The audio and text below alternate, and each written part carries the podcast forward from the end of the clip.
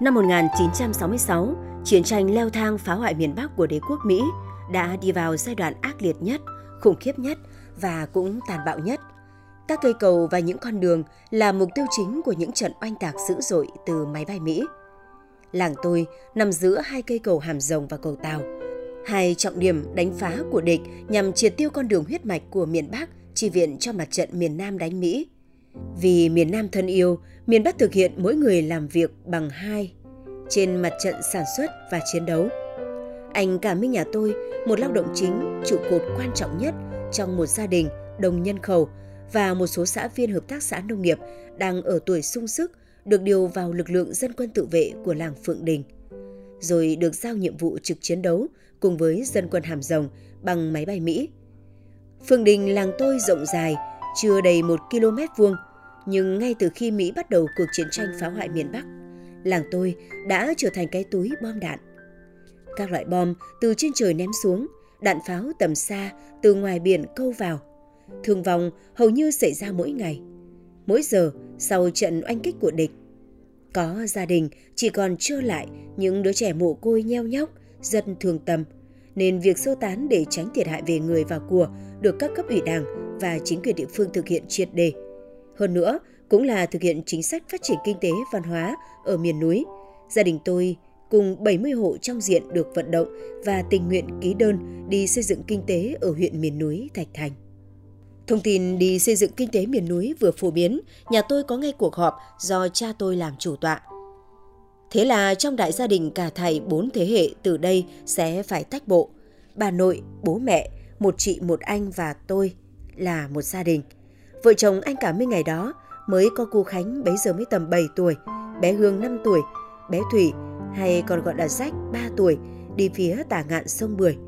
Bên này cha tôi là chủ hộ, theo chú Nguyễn Lương Bảo, chồng người gì bên mẹ, chỉ huy dẫn 15 hộ lên cấy cư tại làng Cự Môn, xã Thạch Đồng. Vào tháng 9 năm Bính Ngọ, tiết trời xe lạnh, những chiếc lá bàng trước ngày thượng đã đốm vàng. Dưới bến sông Tuần là nơi tập kết người và đồ đạc. Đây cũng là nơi diễn ra cuộc chia tay đẫm nước mắt giữa người đi và người ở lại. Đồ đạc, bàn ghế, dương hòm, giường tủ, phục vụ sinh hoạt của các gia đình được vận chuyển lên thuyền đi bằng đường thủy. Lại thêm mỗi khẩu được nhà nước ưu tiên hỗ trợ 20 cân gạo. Đoàn thuyền vận tải của xã Hoàng Anh căng buồm rời bến để bắt đầu ngược dòng sông Mã. Đến địa phận giữa hai xã Vĩnh Khang, Vĩnh Thái, huyện Vĩnh Lộc, thuyền rẽ lên sông Bưởi, qua phà công, phà cổ tế, đến bến đỗ Kim Tân, thủ phủ của huyện Thạch Thành. Thạch Thành là huyện miền núi, cách cầu Hàm Rồng quê tôi chừng 50 cây số. Rời đường sông, đoàn người già trẻ bắt đầu nối đuôi nhau, rồng rắn ngược miền sơn cước. Các em bé, đứa ngồi xe thồ, đứa ngồi lọt thỏm trong thúng của bà, của mẹ. Họ nối nhau đi trên chiến đê sông Mã, qua Hoàng Khánh, qua bến Ba Bông, qua Vĩnh An, Vĩnh Minh, Vĩnh Tân, Vĩnh Hùng huyện Vĩnh Lộc, rồi bắt đầu ngược dốc Eo Lon. Eo Lon trước đó là trại chăn nuôi bò của xã Thành Long. Nơi đây hoang vu hiểm trở, mùa mưa dốc trơn, mùa hè nắng nóng như đổ lửa, không một bóng cây nên có nhiều người gồng gánh từng bị say nắng trên đỉnh dốc Eo Lon. Các hộ định cư bên xã Thành Tiến phía tả ngạn sông Bưởi có khoảng 47 hộ được chia ra thành 3 đoàn. Ông Nguyễn Lương Mưu, cán bộ cốt cán lão thành của Hợp tác xã Phượng Tiến, làng Phượng Đình, dẫn 18 hộ dân lên lập nghiệp tại làng Thành Văn, nay là thôn 1. Đoàn thứ hai do ông Lại Tiến Trành, hồi đó đang là chủ nhiệm Hợp tác xã Tam Hùng Tiến, dẫn đầu 20 hộ lên làng Thành Hùng, nay là thôn 3. Anh Cả Minh của tôi dẫn đoàn có 9 hộ lên làng Liêu Sơn, nay là thôn 4. Miền đất hứa Thành Tiến, nơi họ đến là một xã miền núi, cách trung tâm huyện trường hơn 3 km về phía nam, cửa ngõ quan trọng từ quốc lộ 1A qua Hà Trung, qua Vĩnh Lộc, đi qua Thành Long, qua Thành Tiến, đến thủ phủ huyện Thạch Thành. Xã có hai dân tộc Kinh và Mường sinh sống trên diện tích 837,01 ha. Đây là vùng bán sơn địa, đồi đá, đồi than, đồi khử, đồi chuối, có cánh đồng chiêm chạy dài đến tận đồng cỏ bái trời. Làng Liêu Sơn có cồn sỏi hay còn gọi là lũng chờ, diện tích khoảng 4 hecta. Cồn đồi ấy, mỗi lần nước lụt dâng lên hệt như một hòn đảo. Thuở hoang sơ, nơi đây chi chít gai sọng, cả gai leo, che gai mọc như thành lũy. Cũng là nơi hang ổ của lũ chuột đồi, rắn rết. Cái tên cồn sỏi có lẽ vì trên đó đa phần là sỏi đá. Đây lại là biến đỗ của chín hộ dân miền xuôi mà anh cha tôi lựa chọn, để rồi chính mảnh đất cồn sỏi có một thời khởi sắc, một thời huy hoàng, rồi một thời tàn lụi với bao câu chuyện vui buồn. Cồn sỏi vẫn đầy áp kỷ niệm với một thời vượt khó của những người cả đời quen cầm cày cầm cuốc. Không quản ngày đêm, mưa rồng bão tố, họ một nắng hai sương để khai phá đất hoang, biến sỏi đá, đồi hoang thành cơm áo. Tất cả cho cuộc sống mới khởi sắc. Họ bên nhau lúc tối lửa tắt đèn, giúp nhau dựng lên từng ngôi nhà tranh vách đất. Cồn sỏi qua bàn tay lao động cần cù của chín hộ dân làng Phượng Đình, nên từ sỏi đá khô cằn, chẳng bao lâu đã được thay bằng màu xanh của sự sống, của đại ngàn rau củ quả. Trên thế đất cao hơn, đó là lạc vừng, ngô đậu, sắn khoai, tín hiệu vui cho cuộc sống no đủ. Anh Cả Minh, trưởng bàn cồn sỏi, kẻ vác tù và hàng tổng, lăn lộn với công việc làng xã tròm bàn, cùng các anh Bùi Ngọc Sử, Bùi Đình Giáp, Bùi Đình Viết là bộ tứ của làng hồi đó. Anh Cả Minh của tôi có nghiệp vụ về kế toán, bởi vì trước đó anh từng là kế toán cho ti thủy sản Thanh Hóa. Chữ lại rất đẹp nên kiêm cả việc kẻ vẽ khẩu hiệu áp phích. Thời đó Lưu Sơn còn nghèo và lạc hậu, Ban đêm, việc lớn trong nhà bàn chỉ dùng thứ ánh sáng bằng những ngọn đuốc được thắp sáng lên bằng thứ dầu ma rút. Anh cả mình lại sáng kiến hơn. Anh thắp sáng bằng loại đèn acetylen, còn gọi là đèn đất. Đèn này còn có thể dùng đi man cá về đêm. Anh là người có chiếc đài bán dẫn Riantong của Hungary đầu tiên ở thành tiến thời đó. Mỗi lần đi họp, anh mang theo bên hông. Có hôm cho đài nói oang oang giữa sân kho hợp tác, chiếc đài phục vụ cho cả làng cả xã nghe mỗi lần hội họp. Thứ bảy chủ nhật, các cụ ông trong làng Liêu Sơn thường rủ nhau chống gậy ra cồn sỏi, uống nước chè cùng với mấy cụ miền xuôi, cùng trao đổi kinh nghiệm làm ăn, nói chuyện, phong tục tập quán, rồi nghe kể chuyện cảnh giác, sân khấu truyền thanh từ chiếc đài phát ra. Trường cấp 1, cấp 2 của xã thời đó chỉ có lèo tèo mấy nhà tranh siêu vẹo, bàn ghế chỉ là những đoạn tre gốc luồng ghép lại. Lớp học thì trống hoác, mùa đông gió lùa tứ phía. Anh Minh cùng bộ tứ làng Liêu Sơn ra sức vận động bà con lên rừng chặt nứa đan phên để che chắn cho con em mình đỡ rét, chặt cây luồng, cây bương làm cột cờ, chôn cây tre gác làm cổng trường. Chữ trường cấp 1, 2, xã Thành Tiến được anh kẻ chữ in không trần bằng thứ bột oát màu trắng pha keo, khiến cho mấy cụ già bàn đến xem gật gù khen ngợi. Anh Sử đã tiến cử ngay anh Minh vào ủy viên văn hóa của xã. Hai con người này có lẽ tâm đầu ý hợp, họ đồng niên lại đồng ngũ từ hồi đi lính Điện Biên Phủ. Anh Sử đã kể, những ngày khó khăn nhất của gia đình anh, nếu như không có anh Minh thì vợ anh chắc chắn đã chẳng còn. Chị đã mắc phải căn bệnh mà các bệnh viện tuyến trên tuyến dưới, thầy bà tứ xứ, thuốc Tây, thuốc ta đủ cả. Nhưng bệnh của vợ anh mỗi ngày thêm nặng. Thôi thì còn nước còn tát, anh Minh đã động viên anh Sử đưa vợ về quê chạy chữa xem thế nào. Ở làng tôi có một ông lang vốn nổi tiếng cả vùng Hoàng Hóa lúc bấy giờ. Ông cũng là người phi nội tác ngoại trong gia đình, vì vợ ông là em bố tôi, đôi bạn con gì. Ngược lại, ông lại là anh mẹ tôi trong ngôi nhà thứ dòng họ. Rồi may mắn làm sao, sau một thời gian dài chữa trị bằng các bài thuốc gia truyền kết hợp với châm cứu đốt xạ trên các huyệt đạo. Căn bệnh tưởng như vô phương cứu chữa của chị Sử đã được đẩy lùi. Từ đó hai nhà đã thân lại càng thêm thân thiết hơn.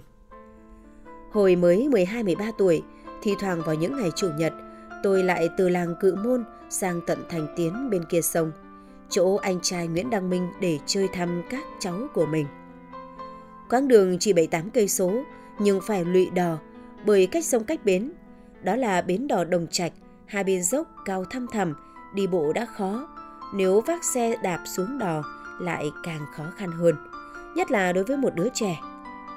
Không sao, chả khó khăn nào ngăn cản được bước chân của tôi đến với người ruột thịt của mình. Qua dốc đò đã gian chân rồi, khi đến hòn Nga, tiếp tục lại phải vượt dốc cao, suối sâu. Phía dưới chân nước, từ phía đập đồng ngư dồn về chảy xiết, lồn nhồn các viên đá gập ghềnh, thì tôi vẫn cứ đi, đi như một thử thách chính mình, như thách đố với núi cao, suối sâu. Cồn sỏi trông xa lờ mờ như một chú rùa con đang lồm cồm bò vào làng Liêu Sơn. Liêu Sơn đây rồi, chỉ một bận giao quang nữa là đến, nhưng thử thách vẫn cứ trồng chất. Con đường hồi đó chỉ hẹp như bờ mương, mỗi lần lũ lụt là mỗi lần các nổ lội lại phình to ra, sâu thêm xuống, bởi các dòng chảy xuyên qua phải vượt qua nhiều nổ lội như thế này. Có chỗ bờ cách bờ vài sải tay, người lớn, có chỗ bùn ngập sâu tận đùi. Vào những ngày mưa, đất nhão nhét, bám dính chặt vào bánh xe đạp. Nếu là xe có chắn bùn thì không tài nào mà sắt được, chỉ bằng cách vác lên vai. Mưa dầm, người lớn thường phải cõng con em mình trên vai để đưa chúng đến trường học. Cồn sỏi co năm lụt về, nước dâng lên tận nền nhà anh tôi, dù ngôi nhà đã ở trên cao. Mấy đứa cháu thì lõm bóm úp nơm, bắt cá rô, lươn chạch ngay trong sân nhà mình. Anh cả minh của tôi thì lủng lẳng chiếc giỏ bên hông, thỉnh thoảng lại cong lưng kéo vó ngay trái bếp. Chị dâu loay hoay hì hục với mấy gánh rau, chạy lụt phải nhộ non. Chị dâu tôi là người phụ nữ chân quê, một người lao động cần cù, lúc nào cũng quần sắn ống thấp ống cao, chị vừa ăn cơm vừa cho con bú. Thông thường, những bữa cơm bao giờ chị cũng ăn củ khoai củ sắn được hấp ở trên nồi. Phần phía dưới là cơm chị dành cho các con của mình. Những năm thất bát mất mùa, cơm độn toàn ngô với sắn. Cơm xong, chị chỉ kịp uống bát nước rồi lại lao vào công việc. Từ dần sàng đến bãi bờ, lúc nào chị cũng cứ luôn tay luôn chân. Trước ngày phiên chợ, chị thức gần như cả đêm. Hành tỏi, rau củ chị rửa sạch bóng, dễ trắng tinh. Tờ mờ sáng, chị đã kéo kẹt đòn gánh trên vai đến chợ Kim Tân, có hôm đi đến chợ dưới Thành Long. Anh cả Minh có ba cháu sinh dưới quê cũ là làng Phượng Đình, đó là Khánh Hương Thủy. Sau này cái Phương, Cu Hội và Cu Trường được sinh ra trên đảo Cồn Sòi, nơi quê hương mới. Anh tôi là người coi trọng chữ Thánh Hiền, nên việc học của các con bao giờ cũng được anh chú ý hàng đầu. Anh luôn tạo cho các con điều kiện tốt nhất, cũng tạo cho các con sự hứng thú trong việc học tập. Anh tôi rất chiều ba đứa con gái rượu. Mỗi khi ra phố hay về xuôi, bao giờ cũng có quà cho các con.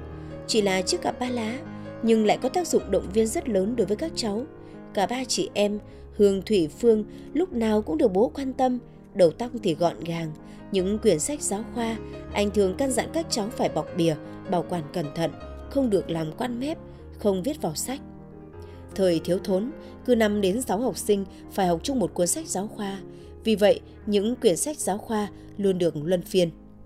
Của anh của chị lại truyền xuống cho các em dùng tiếp. Kết thúc năm học, anh thường thường cho các cháu bằng chuyến đi chơi xa ra phố huyện. Rồi đến hiệu ảnh con thọ chụp vài bộ ảnh, uống nước ngọt, si rô, hồi đó là nhất rồi. Khoái hơn cả là được ngồi đó sang sông thăm bà cố, thăm ông bà nội cùng các chú bên sông phía làng cự môn. Cuộc sống của gia đình anh tôi đang vui vẻ đầm ấm, cả xóm cồn sỏi đang bắt đầu khởi sắc, nhiều nhà đã phấn đấu làm được nhà gỗ xoan, thay mái bằng ngói lợp. Các giống cây lưu niên của mỗi gia đình đã đơm hoa kết trái. Những thành quả của sức lao động đã bắt đầu được đền đáp. Thì một nghị quyết lạ hoác từ một nhân vật có lẽ là do ghen ăn tức ở của một kẻ sốt nát lại có chức quyền trong hợp tác xã đã khiến cho mọi người điêu đứng họ buộc 9 hộ dân trên cồn sỏi phải rời đi nơi khác. Thế là thành quả công sức lao động của 9 hộ dân sau 12 năm bị hắt đổ xuống sông, xuống suối. Đó là dự án xây dựng trại chăn nuôi bò. Ưu tiên cho dự án trang trại chăn nuôi bò, 9 hộ dân một lần nữa lại phải rời đi nơi khác với hai bàn tay trắng đến các làng Thành Văn, Thành Hùng, Vân Sơn để làm lại từ đầu. Theo rồi, cồn sỏi sau nhiều năm dự án trại chăn bò chỉ là một dự án treo, lộ rõ một ý đồ xấu xa của vài kẻ xấu, lại rốt nát hẹp hòi, tâm địa bẩn thỉu và tâm thương. Tên nhờ, một kẻ khởi xướng trại bò hồi đó, không những không thực hiện được dự án mà vài năm sau đó hắn đã hoàn toàn lộ ra nguyên hình là một kẻ phá hoại. Hắn thoái hóa biến chất rồi xa lưới pháp luật. Hắn bị bắt quả tang trong phi vụ đánh cắp chiếc xe máy bơm Trần Hương Đạo của Hợp tác xã Nông nghiệp, một tài sản rất có giá trị của nhân dân xã Thành Tiến lúc bấy giờ. Nhận cảnh báo, rồi hắn bị khai trừ ra khỏi đảng. Cồn sỏi hoàn lại bãi sỏi đá như xưa, sau này biến thành khu mồ mà của người chết. Thương lắm 9 hộ dân trên cồn sỏi, nhưng lực bất tòng tâm. Năm 1978, các hộ phải di tản đến các làng thành văn thành hùng. Anh Sử lại dẫn anh Minh tôi vượt đồi khử, vượt đồi chuối để đi tìm đất hứa cắm rùi. Thế rồi họ dừng lại dưới chân đồi phía trong cùng của làng Vân Sơn cạnh một con suối cạn. Nơi đây, anh chị tôi cùng vài hộ bắt đầu làm lại từ buổi ban đầu đi khai sơn lập địa. Anh chị lại khai phá đất hoang, lại mua gỗ, mua cây để dựng nhà mới. Chị dâu lại ra sức tăng gia trồng trọt sao màu, đất rộng trồng được nhiều cây lưu niên. Đất không phụ công người, qua đôi bàn tay lao động cần mẫn, vườn cây hoa trái lại đơm hoa kết quả.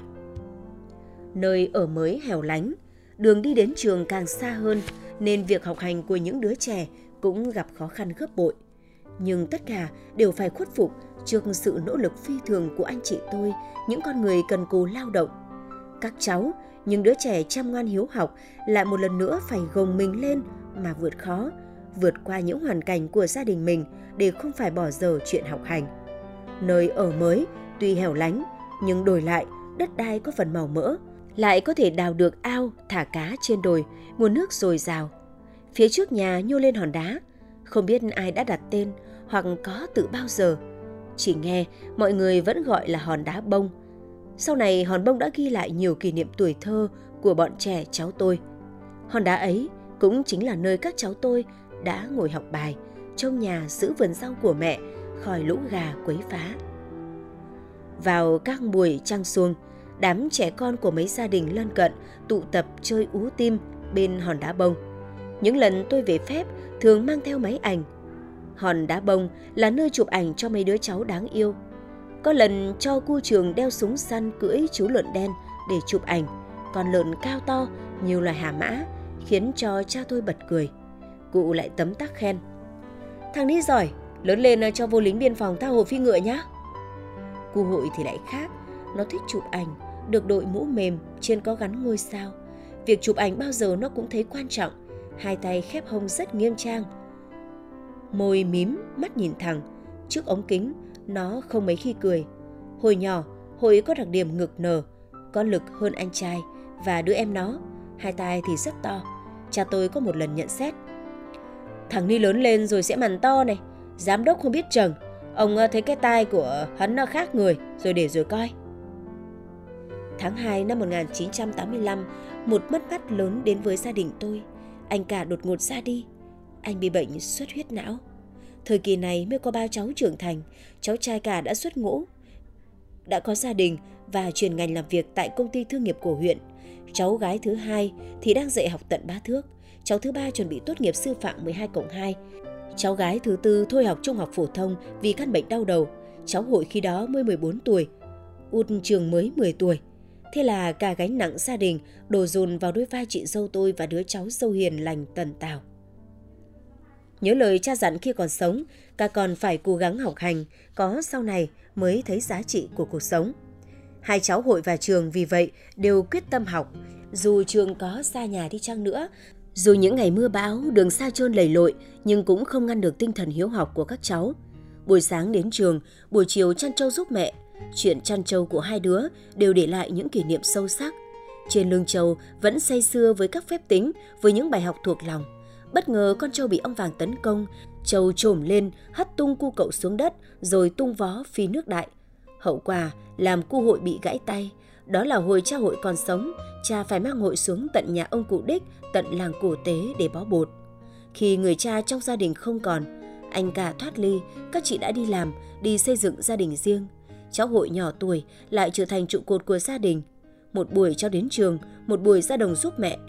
Nếu không ra đồng thì cuốc đất trồng rau ở trong vườn. Với đứa em, bao giờ hội cũng quan tâm nhất. Cháu dành nhiều thời gian quan tâm đến việc học của em trai và thế rồi không phụ lòng cha mẹ bởi những lời cha dặn lúc còn sống, bao giờ cũng được các con ghi nhớ trong lòng. Hội và em trai luôn là con ngoan trò giỏi sau mỗi năm học Mùa thi năm 1989, tôi thay mặt người anh trai đã mất của mình đưa cháu trai ra Hà Nội dự thi, rồi kết quả thật bất ngờ. Tin vui bất tận đã đến với chị dâu tôi, với gia đình chúng tôi. Cháu Nguyễn Đăng Hội đã đỗ cả ba trường đại học mà cháu tôi đã dự thi tuyển. Đó là Trường Đại học Tổng hợp Hà Nội, nay là Trường Đại học Quốc gia, Trường Đại học Nông nghiệp Thái Nguyên và một trường đại học mở. Nguyễn Đăng Hội đã chọn Trường Đại học Tổng hợp để lập thân lập nghiệp. Năm 1993, Hội ra trường với tấm bằng loại giỏi, được nhận về công tác tại Viện Địa lý Việt Nam. Năm 1995, theo tiếng gọi sinh viên mới ra trường nhập ngũ, thế là Hội trở thành anh lính cụ Hồ, rồi có cơ duyên với chính ngành mình đã học. Hội được tuyển về Trung tâm nhiệt đới Việt Nga thuộc Bộ Quốc phòng với nghĩa vụ 2 năm. Thời gian gần hết nghĩa vụ của hội cũng là thời gian em út đăng trường đậu Đại học Nông nghiệp Hà Nội. Cũng tại thủ đô Hà Nội, hai anh em hội và trường đã nương tựa vào nhau. Hội thay mẹ để động viên lo việc học tập cho út trường. Do có trình độ ngành chuyên môn, tổ chức và năng lực, đơn vị đã gợi ý để hội ở lại quân ngũ, tiếp tục công tác nghiên cứu khoa học. Hội chấp nhận. Tại cơ quan, hội có điều kiện vào thứ bảy chủ nhật để dìu dắt cho đứa em trai của mình. Đến ngày đăng trường cầm trong tay tấm bằng đại học nông nghiệp.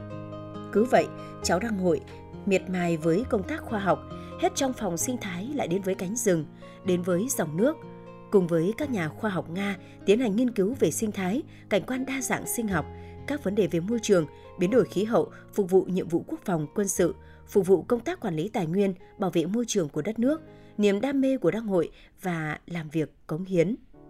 Năm 2004, Hội bảo vệ thành công luận án tiến sĩ trong niềm vui hân hoan của người mẹ nơi quê nhà, của các o các chú, anh chị em trong gia đình, nhất là Ngọc Thúy, người vợ đồng đội xinh đẹp của Đăng Hội. Chưa dừng lại trên con đường chinh phục khoa học, tháng 11 năm 2015, Đăng Hội được Hội đồng Khoa học Nhà nước cấp bằng công nhận học hàm phó giáo sư chuyên ngành các khoa học về trái đất. Như vậy, từ cậu bé được cất tiếng oe oe, chào đời trên sông Cồn Sòi tại làng Liêu Sơn năm nào đã thấm nhuần lời người cha dặn. Giá trị cuộc sống chỉ dành cho những người ham học. Để rồi suốt chặng đường 27 năm công tác khoa học, Đăng Hội đã cống hiến cho đất nước, cho quân đội nhiều công trình khoa học có giá trị. Hội đã công bố 83 công trình khoa học trên các tạp chí chuyên ngành ở trong nước và quốc tế, trong đó có 10 công trình trên tạp chí uy tín của thế giới, xuất bản một sách chuyên khảo, biên soạn hai giáo trình đào tạo nghiên cứu sinh, đã hướng dẫn hai nghiên cứu sinh bảo vệ thành công luận án tiến sĩ, hiện tại đang hướng dẫn 4 nghiên cứu sinh tham gia hướng dẫn nhiều sinh viên Việt Nam và Liên bang Nga trong nghiên cứu khoa học thuộc lĩnh vực sinh thái, cảnh quan rừng nhiệt đới. Ngày húy nhật của người cha kính yêu 14 tháng 2 âm lịch năm 2016, Đăng Hội và vợ Ngọc Thúy và hai con trở về làng dỗ cha, báo công lên tổ tiên, ông bà và người cha kính yêu. Tấm bằng phó giáo sư là kết quả phân đấu không mệt mỏi trong học tập và công tác để đáp lại công ơn dưỡng dục của cha mẹ, sự quan tâm của gia đình. Ba hôm sau đó, ngày dỗ lần thứ 31 của chồng, chị dâu tôi đột ngột lại ra đi. Chị đi thanh thản như đã thu hoạch xong một mùa rau cải. Cháu cả của tôi, Nguyễn Đăng Khánh đã lên trước ông nội. Sau khi rời quân ngũ về địa phương xây dựng quê hương mới, từ trường thôn đến chủ nhiệm hợp tác xã, chủ tịch hội nông dân của xã là chủ vườn đồi có diện tích trên 3 hecta. Trên đó là thanh long đỏ, các loại cây siêu quả quý hiếm đem về từ các vùng miền trong Nam ngoài Bắc, cũng là địa chỉ nơi cung cấp các loại giống cây trồng ăn quả trên địa bàn toàn huyện, kết hợp một trang trại chăn nuôi gia súc gia cầm, ao thả cá các loại tăng sản. Nhiều năm liền được công nhận là trang trại chăn nuôi trồng trọt điển hình của huyện Thạch Thành. Cháu gái trường nữ Nguyễn Thị Hương là cô giáo dạy trường chuyên có uy tín của huyện nhà, nay đã nghỉ hưu, có ba đứa con đều đã ra trường nhận công tác sau khi đã tốt nghiệp các trường đại học với tấm bằng giỏi. Cháu Nguyễn Thị Thủy sáng dạ từ bé, chăm ngoan học giỏi hát hay, này đã là cô hiệu trưởng của một trường tiểu học cơ sở. Cũng có hai con, một trai một gái, đang là sinh viên trường đại học. Đặc biệt, cô gái Tố Uyên, sinh viên trường đại học sân khấu điện ảnh, khoa đạo diễn truyền hình. Cháu gái là Nguyễn Thị Phương, tuy chỉ học hết trung học phổ thông do căn bệnh đau đầu, nhưng nay cũng đã trở thành một doanh nghiệp tại địa phương, phát triển chuồng trại chăn nuôi, cung ứng vật tư xây dựng. Hai con trai đều qua đại học, bé út Thảo nhiều năm liền đi thi học sinh giỏi cấp huyện cấp tỉnh.